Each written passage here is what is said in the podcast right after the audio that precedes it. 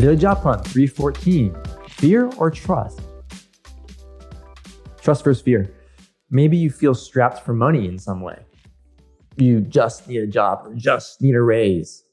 But part of you might feel afraid that the finances, or maybe something else, won't work out. Can you notice that part of you? For it's just a part, it's not the real you. Watch that part, love it, and accept it. Allow that fear, allow it to pass through you. Then let it transform into trust. Trust in your ability to tackle life's challenges.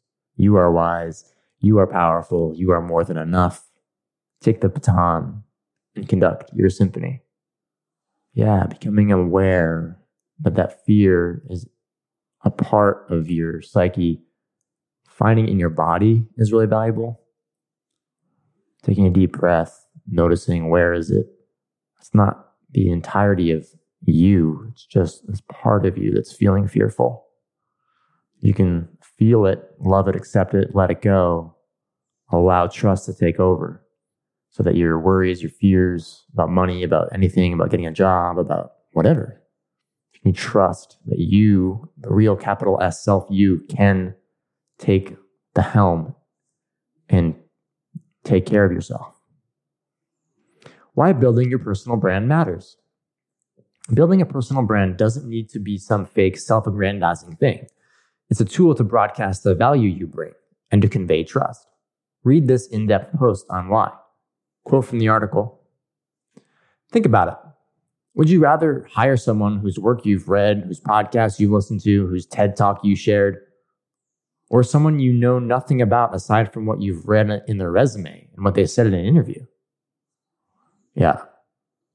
If you start building that brand and sharing what you're interested in, conveying trust by starting a blog, starting a podcast, being aware of your social media presence, and conveying who you are through that brand, not in a fake way, a real way, then it's more than just, oh, they're going to look at these bullet points and evaluate you on the resume, but they're going to really trust you because you're showing who you are in a more transparent way on the World Wide Web. Quote of the day, whatever you think you can do or believe you can do, begin it. Action has magic, grace, and power in it. Johann Wolfgang von Goethe. Begin it, yeah. It's a beautiful thing to begin. Just start. Not just start. And you'll wake up 5-10 years from now and realize, wow, that one action set me on a new trajectory. CareerHackers.com.